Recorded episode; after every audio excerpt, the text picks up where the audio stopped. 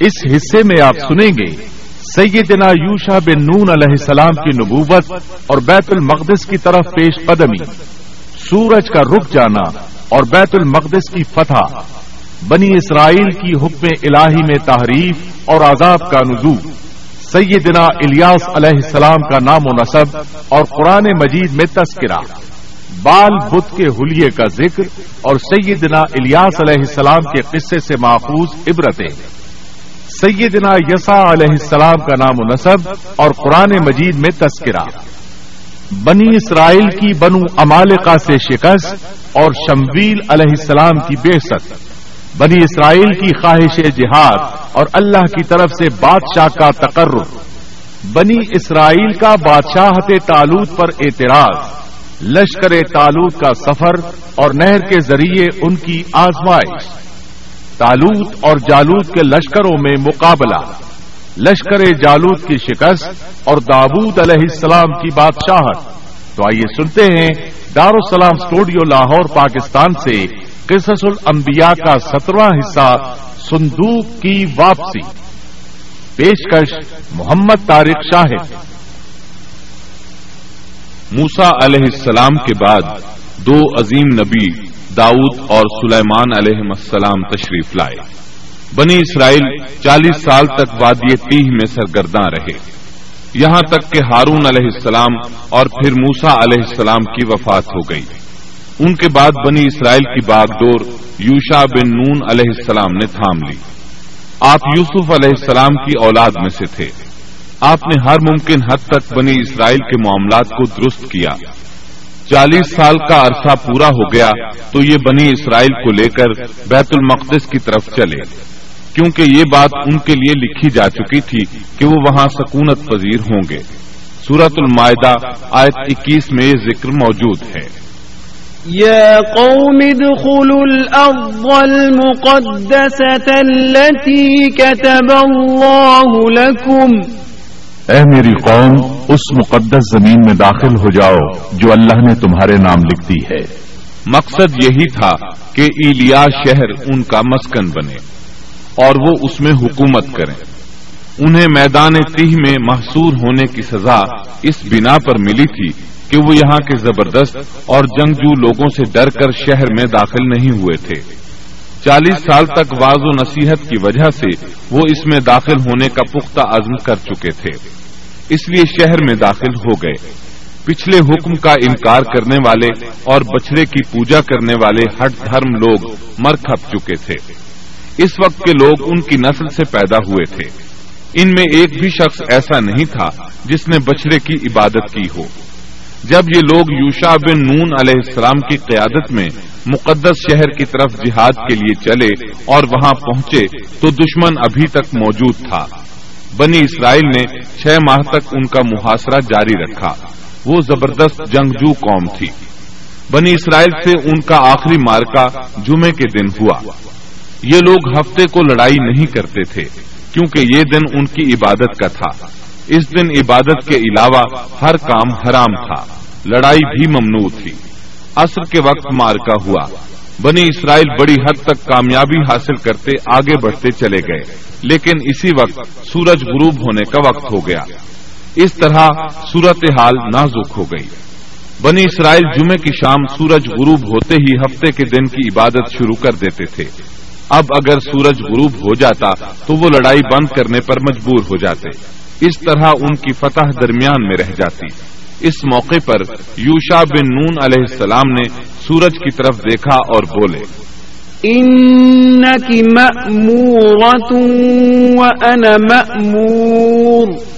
تو بھی اللہ کی طرف سے مقرر کردہ ہے اور میں بھی اللہ کی طرف سے مقرر کردہ ہوں۔ یعنی ہم دونوں ہی اللہ تعالی کی مخلوقات میں سے ہیں اور اللہ کے حکم کے پابند ہیں۔ پھر آپ نے یہ دعا کی۔ علينا اے اللہ اسے ہمارے اوپر روک دے۔ رسول اکرم صلی اللہ علیہ وسلم کا فرمان امام احمد رحمت اللہ علیہ نے بیان کیا ہے۔ آپ صلی اللہ علیہ وسلم فرماتے ہیں إن الشمس لم تحبس على بشر إلا ليوشع ليالي سار إلى بيت المقدس سورج کسی بشر کے لیے نہیں روکا گیا، سوائے یوشا بن نون کے۔ جبکہ انہوں نے بیت المقدس کی طرف سفر شروع کیا، تو ان دنوں میں یہ واقعہ رونما ہوا۔ سورج کا اسی جگہ رک جانا اللہ تعالیٰ کا ایک عظیم معجزہ تھا۔ سورج اس وقت تک رکا رہا جب تک کہ فتح حاصل نہ ہو گئی اور وہ بیت المقدس میں داخل نہ ہوئے۔ یوشا علیہ السلام نے انہیں حکم دیا کہ رقو کی حالت میں دروازے سے گزرو اور زبان سے کہو ہتا تم۔ اے اللہ، ہمارے گناہ معاف فرما دے۔ مطلب یہ تھا کہ گزشتہ سالوں میں ہم سے جو غلطیاں ہوئیں، ان سے ہمیں پاک فرما۔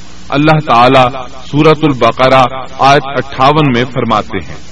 وَإِذْ قُلْنَا ادْخُلُوا هَذِهِ الْقَرْيَةَ فَكُلُوا مِنْهَا حَيْثُ شِئْتُمْ رَغَدًا وَادْخُلُوا الْبَابَ وَادْخُلُوا الْبَابَ سُجَّدًا وَقُولُوا حِطَّةٌ نَغْفِرْ لَكُمْ خَطَايَاكُمْ وَسَنَزِيدُ الْمُحْسِنِينَ.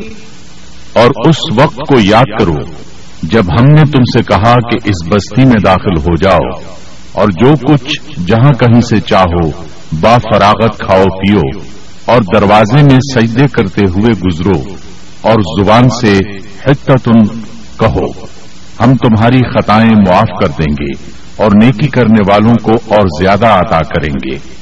القدس فلسطین کا دارالخلافہ تھا۔ یہاں ہر طرف سے پھل آتے تھے۔ خود بھی زرخیز علاقہ تھا۔ اللہ تعالی نے فرمایا، جو جی چاہتا ہے کھاؤ پیو۔ جب اس نئی نسل کو یہ حکم ملا تو اپنے آبا و اجداد کی طرح انہوں نے بھی نافرمانی شروع کر دی۔ ان کے دلوں میں ایمان تو تھا، لیکن مضبوط نہیں تھا۔ اسی وجہ سے وہ یوشا علیہ السلام کے ساتھ مذاق کرنے لگے۔ اور ہتن کی بجائے ہنتن فی شعارتن کہنا شروع کر دیا۔ اس کا مطلب ہے گندم اپنی بالی کے اندر اور بغیر سجدہ کیے اندر داخل ہو گئے۔ اس بارے میں اللہ تعالی سورت البقرہ آیت انسٹھ میں فرماتے ہیں۔ فبدل الذين ظلموا قولا غير الذي قيل لهم ان ظالموں نے اس بات کو جو ان سے کہی گئی تھی بدل ڈالا۔ اس بات سے ان کی ہٹ دھرمی اور سرکشی کا بخوبی اندازہ لگایا جا سکتا ہے اور اس بات کا بھی اندازہ لگایا جا سکتا ہے کہ احکام الہی کے ساتھ استحضاء و مذاق ان کے لیے معمولی حیثیت رکھتا تھا۔ یہ حقیقت ہے کہ جب کوئی قوم اخلاق و کردار کے لحاظ سے اس قدر زوال پذیر ہو جائے تو وہ احکام الہی کے ساتھ اسی طرح کا سلوک کرتی ہے۔ اور جب کسی قوم کی حالت اس حد تک خراب ہو جائے تو اس پر اللہ کی طرف سے عطاب ضرور نازل ہوتا ہے۔ چنانچہ ان پر بھی عذاب الہی کا کوڑا برسا۔ اللہ تعالی سورت البقرہ آیت انسٹھ میں فرماتے ہیں۔ فأنزلنا على الذين ظلموا رجزا من السماء بما كانوا يفسقون۔ ہم نے بھی ان ظالموں پر ان کے فسق اور نافرمانی کی وجہ سے آسمانی عذاب نازل کیا۔ ان لوگوں نے اپنی ہٹ دھرمی کی وجہ سے اللہ کے احکامات میں تبدیلی کی۔ اس طرح آیات الہیہ میں تحریف کا دروازہ کھلا اور یہ لوگ تورات اور کلام الہی میں تبدیلیاں کرنے لگے۔ بنی اسرائیل میں یہ سلسلہ اس وقت سے شروع ہوا۔ نتیجہ یہ کہ ان پر عذاب نازل ہوا۔ صحیح مسلم میں نبی کریم صلی اللہ علیہ وسلم کا ارشاد گرامی ہے۔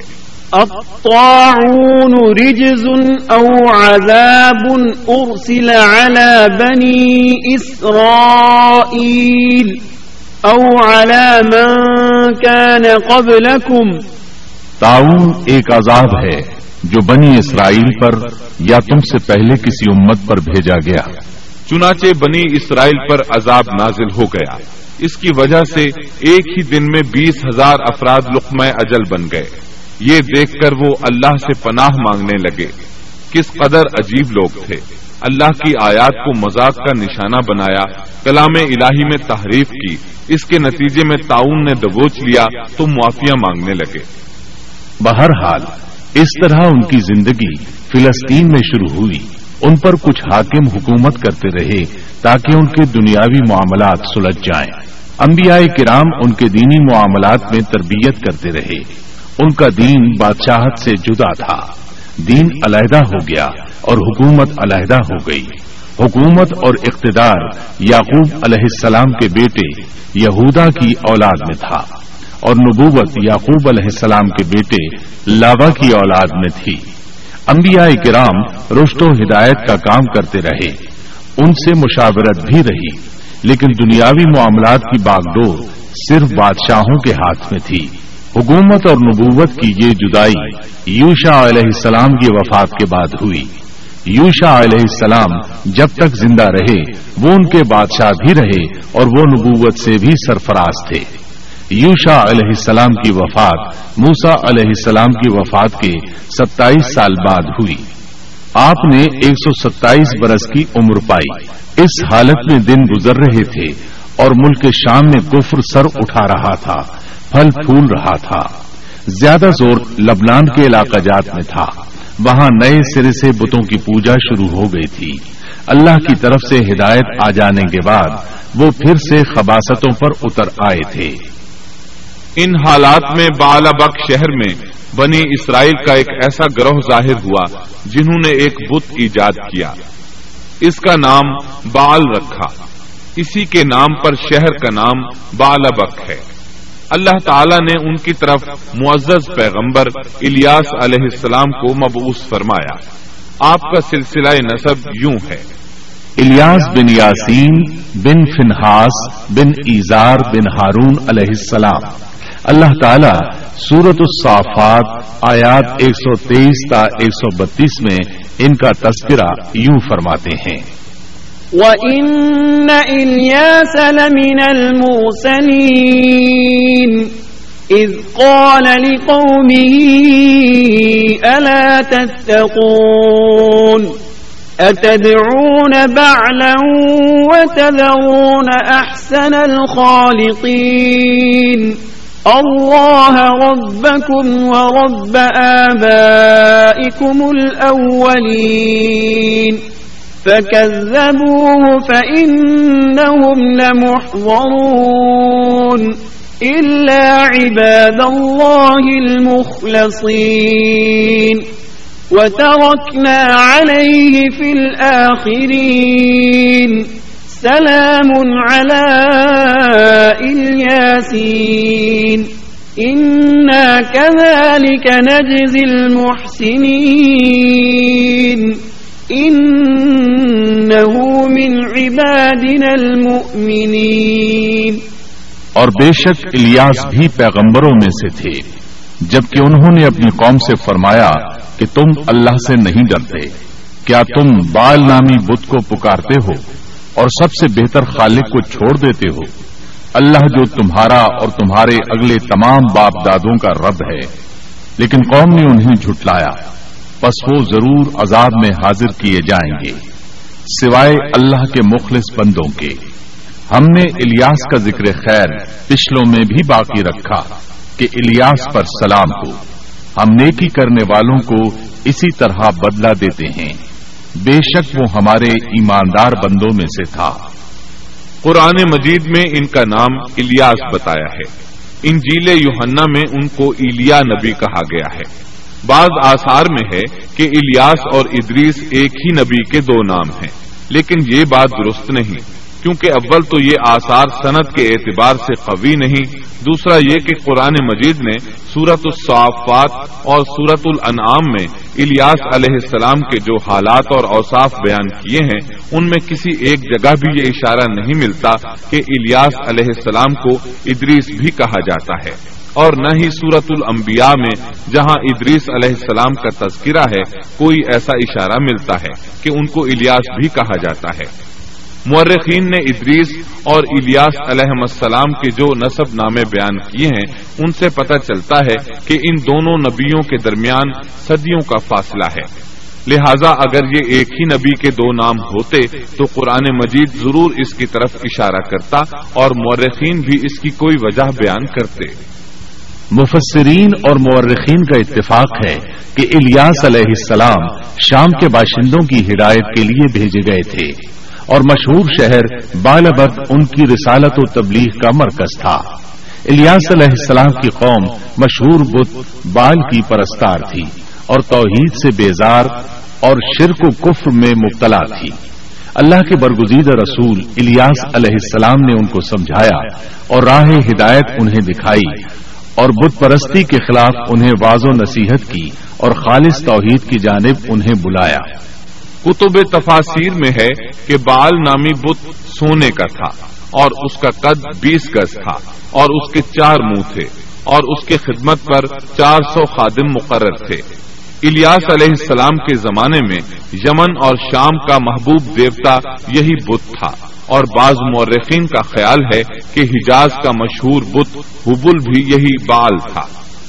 سورت الانام میں الیاس علیہ السلام کا جن آیات کے اندر ذکر آیا ہے، وہ نوح اور ابراہیم علیہ السلام کی اولاد اور ان کی نسل کے انبیاء اور رسول کی ایک مختصر فہرست ہے۔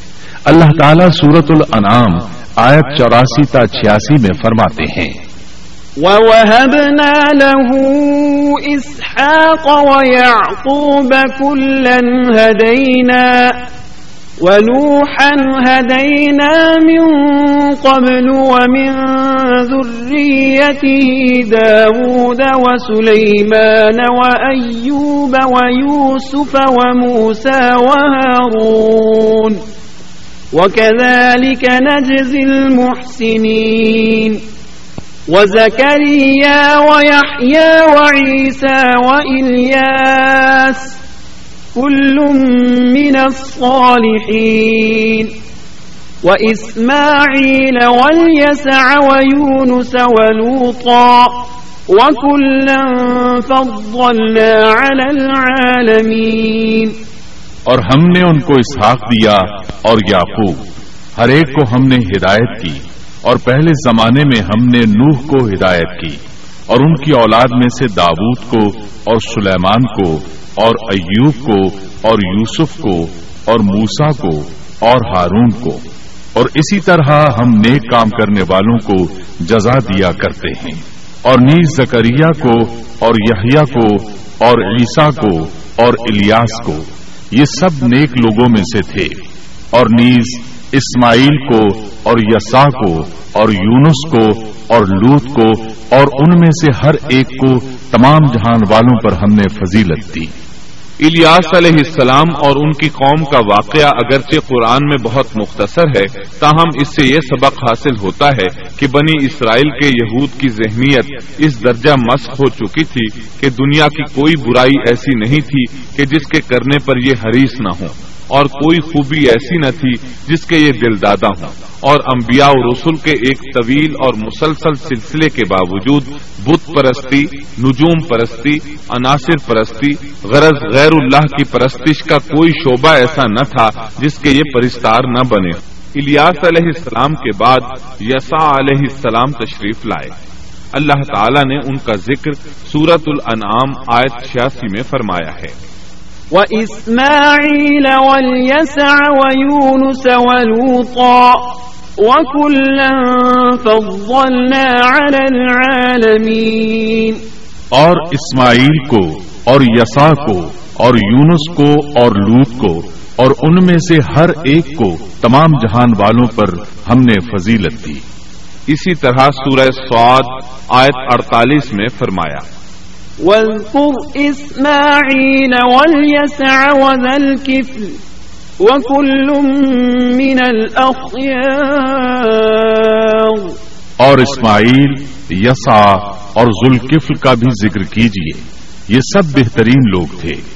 یسا علیہ السلام بعض مورخین کے نزدیک، ہارون علیہ السلام کی اولاد میں سے ہیں اور بعض کے بقول، یوسف علیہ السلام کی نسل سے ہیں۔ اور یہ الیاس علیہ السلام کے چچا زاد بھائی تھے۔ ان کے باپ کا نام ادی تھا۔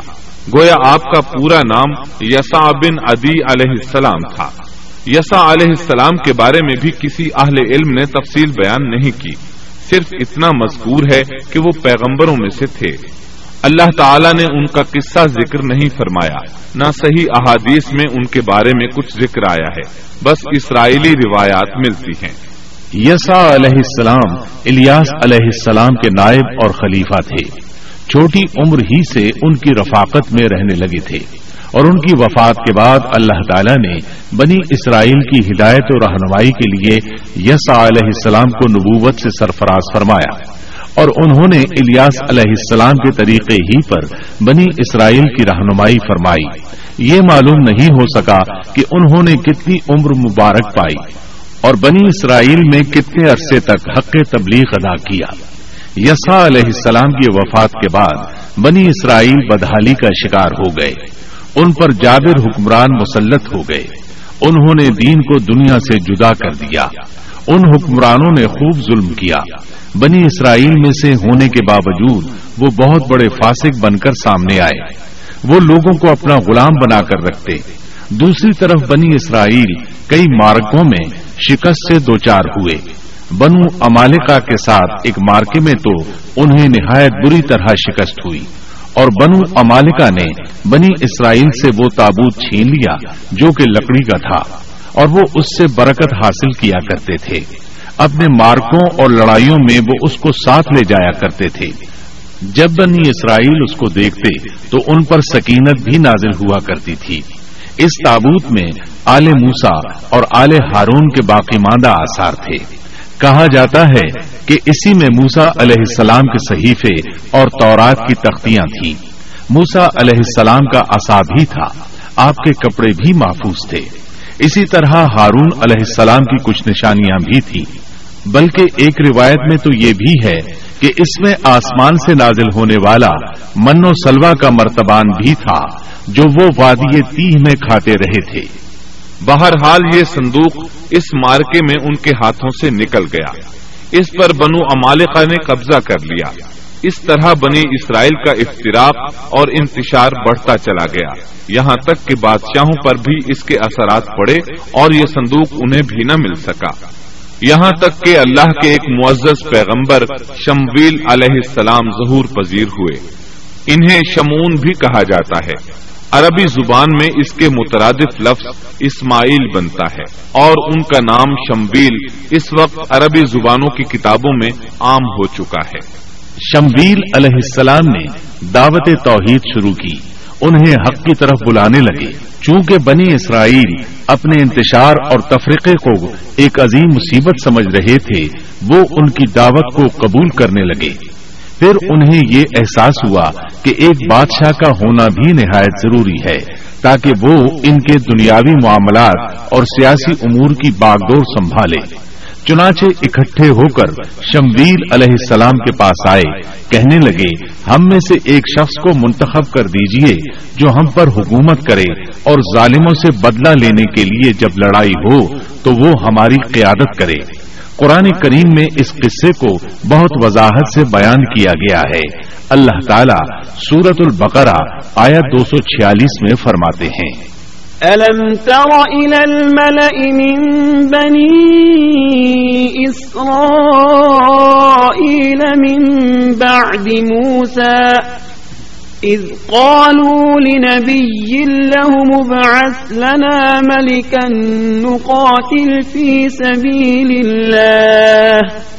قال هل عسيتم إن كتب عليكم القتال ألا تقاتلوا؟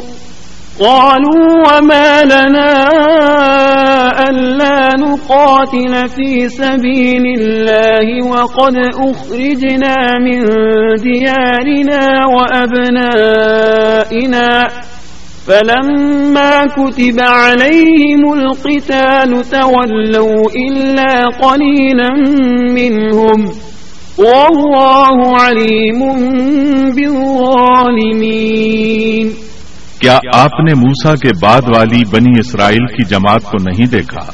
جبکہ انہوں نے اپنے پیغمبر سے کہا کہ کسی کو ہمارا بادشاہ بنا دیجیے تاکہ ہم اللہ کی راہ میں جہاد کریں۔ پیغمبر نے کہا، ممکن ہے کہ جہاد فرض ہو جانے کے بعد تم جہاد نہ کرو۔ انہوں نے کہا، بھلا ہم اللہ کی راہ میں جہاد کیوں نہ کریں گے؟ ہم تو اپنے گھروں سے نکالے گئے ہیں اور بچوں سے دور کر دیے گئے ہیں۔ پھر جب ان پر جہاد فرض ہوا، تو سوائے تھوڑے سے لوگوں کے سب پھر گئے اور اللہ ظالموں کو خوب جانتا ہے۔ اللہ تعالی فرما رہے ہیں کہ یہ واقعہ موسا علیہ السلام کے بعد پیش آیا اور علماء اس پر متفق ہیں کہ یہ شمویل علیہ السلام کا واقعہ ہے۔ بنی اسرائیل کہنے لگے، اے شمویل، ہمارے لیے ایک حاکم مقرر کر دیجیے تاکہ ہم اس کی سربراہی میں علم جہاد بلند کریں اور بنو امالکا کو شکست دے کر ان سے انتقام لیں۔ شمویل علیہ السلام اور یوشا علیہ السلام کے درمیان چار سو ساٹھ سال کا فاصلہ ہے۔ بنی اسرائیل کو جہاد کیے ایک طویل عرصہ گزر چکا تھا، جبکہ وہ فتح یاب ہوئے تھے۔ اس وقت وہ بری طرح شکست خوردہ تھے۔ شمویل علیہ السلام کہنے لگے، مجھے تو محسوس ہوتا ہے کہ تم صرف زبان کی حد تک یہ کہہ رہے ہو۔ جہاد فرض ہونے پر تم پیچھے ہٹ جاؤ گے۔ انہوں نے کہا، یہ کیسے ممکن ہے؟ جبکہ بنو امالکا نے ہمیں بہت تکالیف پہنچائی ہیں۔ ہمیں القد سے نکال دیا۔ بخت نصر بادشاہ نے ہماری بہت بڑی تعداد کو قتل کیا ہے۔ لہذا ہم تو ان سے ضرور لڑیں گے۔ پھر اللہ تعالیٰ نے شمویل علیہ السلام پر وہی نازل کی کہ جہاد فرض ہو چکا ہے۔ جب بنی اسرائیل نے یہ خبر سنی تو سوائے چند ایک کے سب نے جہاد سے منہ موڑ لیا۔ اور یہ وہی لوگ تھے جو کچھ دیر پہلے پختہ عہد و پیمان کر رہے تھے کہ ہم جہاد کریں گے۔ شمویل علیہ السلام کے ساتھ رہنے والوں کی تعداد آٹھ ہزار تھی، جبکہ پیچھے ہٹنے والے لاکھوں کی تعداد میں تھے۔ اس لیے کہ جب بنی اسرائیل مصر سے آئے تھے تو ان کی تعداد چھ لاکھ تھی اور اس وقت تک تعداد بہت بڑھ چکی تھی۔ اب جو لوگ جہاد کے لیے تیار ہوئے، انہوں نے پوچھا کہ ہماری قیادت کون کرے گا؟ شمویل علیہ السلام نے انہی میں سے ایک شخص تالوت کو منتخب کیا۔ تالوت بن قیش یعقوب علیہ السلام کے بیٹے بنیامین کی نسل سے تھا۔ تالوت سے پہلے بنی اسرائیل کے جتنے بادشاہ تھے، تمام کے تمام یہودا بن یعقوب کی نسل سے تھے۔ بنی اسرائیل کو بہت تعجب ہوا۔ انہیں امید تھی کہ ان کا بادشاہ یہودا کی نسل سے ہوگا، لیکن ہو گیا بنیامین کی نسل سے۔ چنانچہ انہوں نے اسے تسلیم کرنے سے انکار کر دیا اور آگے سے باطل تعویلات کرنے لگے۔ اللہ تعالیٰ سورت البقرہ آیت دو سو سینتالیس میں فرماتے ہیں۔ وقال لهم نبيهم إن الله قد بعث لكم طالوت ملكا قالوا أنا يكون له الملك علينا ونحن أحق بالملك منه ولم يؤت سعة من المال قال إن الله اصطفاه عليكم وزاده بسطة في العلم والجسم والله يؤتي ملكه من يشاء والله واسع عليم اور ان سے ان کے نبی نے فرمایا کہ اللہ تعالیٰ نے تالوت کو تمہارا بادشاہ بنا دیا ہے۔ تو وہ کہنے لگے کہ بھلا اس کی ہم پر حکومت کیسے ہو سکتی ہے؟ اس سے تو کہیں زیادہ بادشاہت کے حقدار ہم ہیں۔ اس کو تو مال میں فراخی بھی نہیں عطا کی گئی ہے۔ نبی نے فرمایا، سنو، اللہ تعالیٰ نے اسی کو تم پر برگزیدہ کیا ہے۔ اسے علمی اور جسمانی برتری بھی عطا فرمائی ہے۔ بات یہ ہے کہ اللہ جسے چاہے اپنا ملک دے۔ اللہ تعالیٰ کشادگی والا، علم والا ہے۔ تالوت ایک غریب آدمی تھا۔ مالی حیثیت بھی اچھی نہیں تھی۔ چمڑوں کو رنگ کر پیٹ پالتا تھا۔ لیکن اس وقت علم و حکمت میں اس کا کوئی ثانی نہیں تھا۔ اور جسمانی ڈیل ڈال بھی اس قدر تھا کہ جو ایک بار دیکھتا دیکھتا ہی رہ جاتا۔ اللہ نے اسے بہت اچھا جسم اور آزا عطا فرمائے تھے۔ رنگ بھی سفید تھا، لیکن چونکہ وہ یہودا کی نسل سے نہیں تھا، اس لیے وہ کہنے لگے، اس کی نسبت تو ہم زیادہ حقدار ہیں کہ بادشاہ بنے۔ ان کی بات کا جواب شمویل علیہ السلام نے یہ دیا کہ یہ انتخاب میرا نہیں، اللہ تعالی کا ہے اور بادشاہت کے لیے عقل اور جسمانی طاقت کی ضرورت ہوتی ہے۔ بادشاہت یوں بھی اللہ کے اختیار میں ہے، جسے چاہے عطا کر دے۔ یہ سن کر ان میں سے اکثر نے لڑنے سے انکار کر دیا۔ اللہ کے نبی کی اطاعت بھی چھوڑ گئے۔ اس نازک موقع پر شمبیل علیہ السلام نے ان سے کہا، اگر میں تمہارے پاس کوئی ایسا نشان اور موجزہ لے آؤں جو ثابت کر دے کہ یہ اللہ کا انتخاب ہے، تو کیا تم میری باتوں پر یقین کر لو گے وہ کہنے لگے جی ہاں چنانچہ اللہ نے انہیں ایک موجزہ عطا فرمایا۔ اس کا ذکر سورت البقرہ آیا دو سو اڑتالیس میں آیا ہے۔ وقال لهم نبيهم إن آية ملكه أن يأتيكم التابوت فيه سكينة من ربكم وبقية مما ترك آل موسى وآل هارون تحمله الملائكة. إن في ذلك لآية لكم إن كنتم مؤمنين. ان کے نبی نے ان سے پھر کہا کہ اس کی بادشاہت کی ظاہری نشانی یہ ہے کہ تمہارے پاس وہ صندوق آ جائے گا جس میں تمہارے رب کی طرف سے دل جمعی ہے اور آل موسا اور آل ہارون کا بقیہ ترکہ ہے۔ فرشتے اسے اٹھا کر لائیں گے۔ یقیناً یہ تو تمہارے لیے کھلی دلیل ہے اگر تم ایماندار ہو۔ اس آیت میں اللہ تعالی نے شمبیل علیہ السلام کی نبوت اور تالوت کی بادشاہی ثابت کرنے کے لیے نازل ہونے والے معجزے اور علامات کا ذکر کیا ہے۔ یعنی وہ تابوت جسے بنو امالکا نے چھین لیا تھا، وہ واپس آ جائے گا اور فرشتے اسے اٹھا کر لائیں گے۔ چنانچہ لوگوں کے دیکھتے ہی دیکھتے اللہ کے فرشتوں نے اس تابوت کو لا کر تالوت کے سامنے پیش کر دیا۔ یہ معجزہ دیکھ کر وہ متی ہو گئے۔ اب تالوت ان لشکروں کو لے کر دشمن کی طرف بڑھے۔ اللہ تعالی سورت البقرہ آیت دو سو انچاس میں فرماتے ہیں۔ فلما فصل طالوت بالجنود قال إن الله مبتليكم بنهر فمن شرب منه فليس مني ومن لم يطعمه فإنه مني إلا من اغترف غرفة بيده فشربوا منه إلا قليلا منهم.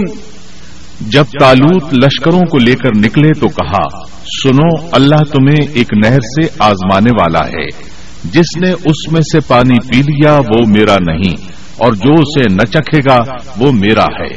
ہاں یہ اور بات ہے کہ اپنے ہاتھ سے ایک چلو بھر لے، لیکن سوائے چند کے باقی سب نے پانی پی لیا۔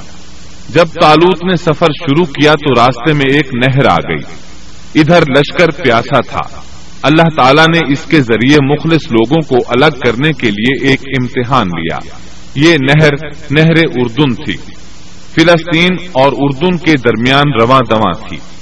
تھی بھی وہ دونوں کے قبضے میں۔ آزمائش اور امتحان کے لیے حکم یہ ہوا کہ باوجود سخت پیاس کے پانی کو استعمال نہ کرنا۔ صرف ایک چلو بھر کر پینے کی اجازت تھی اور جو شخص سیر ہو کر پیے گا، وہ آپ کے ساتھ نہیں جا سکے گا۔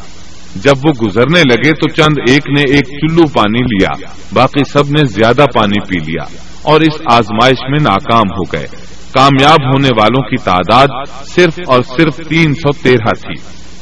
صحیح بخاری میں سیدنا برا بن آزم رضی اللہ عنہ سے روایت ہے کہ ہم اصحاب محمد صلی اللہ علیہ وسلم آپس میں یہ باتیں کیا کرتے تھے کہ غزوہ بدر میں شریک ہونے والوں کی تعداد تالود کے ساتھیوں کے برابر تھی۔ اللہ تعالیٰ سورت البقرہ آیت دو سو انچاس میں فرماتے ہیں۔ فلما جاوزه هو والذين آمنوا معه قالوا لا طاقة لنا اليوم بجالوت وجنوده. قال الذين يظنون أنهم ملاقوا الله. كم من فئة قليلة غلبت فئة كثيرة بإذن الله.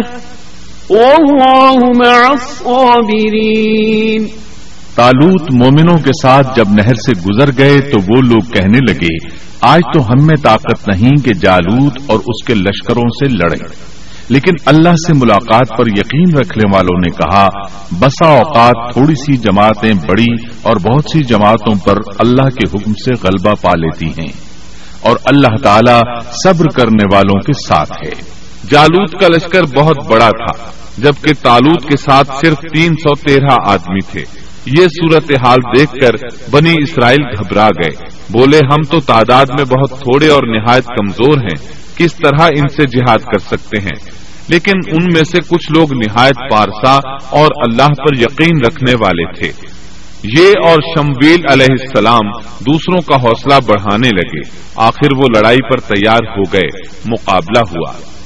ولما برزوا لجالوت وجنوده قالوا ربنا أفرغ علينا صبرا وثبت أقدامنا وثبت أقدامنا وانصرنا على القوم الكافرين اور جب ان کا جالوت سے اور اس کے لشکر سے مقابلہ ہوا تو انہوں نے دعا مانگی کہ اے پروردگار، ہمیں صبر دے، ثابت قدمی دے اور کفار کے مقابلے میں ہماری مدد فرما۔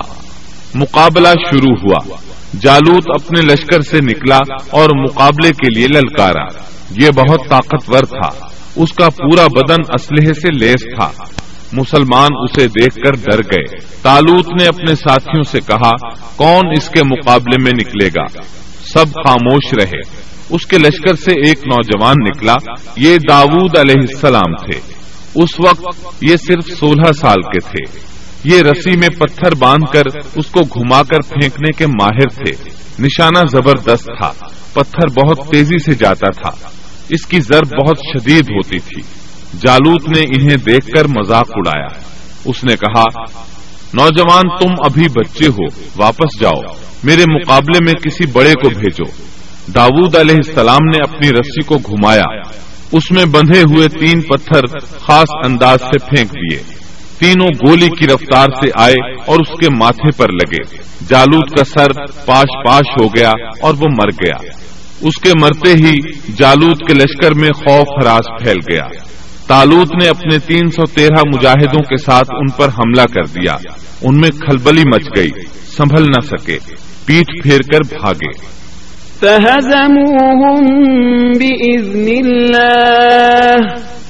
وقتل داود جالوت پس اللہ تعالی کے حکم سے انہوں نے جالوتیوں کو شکست دے دی اور داود کے ہاتھوں جالوت قتل ہو گیا۔ یوں اللہ تعالی نے بنی اسرائیل کو دوبارہ غلبہ عطا فرمایا۔ فتح کے بعد تالوت نے داود علیہ السلام کو اپنا داماد بنا لیا۔ اس طرح داود علیہ السلام تالوت کے بعد بادشاہ بنے۔ اللہ تعالی سورت البقرہ آیت دو سو اکاون میں فرماتے ہیں۔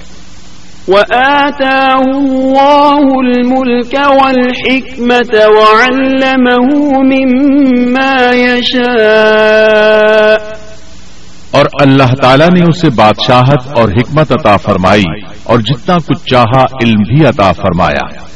اس طرح اللہ تعالیٰ نے داود علیہ السلام کو بنی اسرائیل کا بادشاہ بنا دیا۔ بادشاہت اور نبوت ان کے پاس جمع ہو گئی اور ایسا طویل عرصے کے بعد ہوا تھا۔ محترم سامعین، ابھی آپ دارالسلام اسٹوڈیو لاہور، پاکستان سے قصص الانبیاء کا سترواں حصہ صندوق کی واپسی سن رہے تھے۔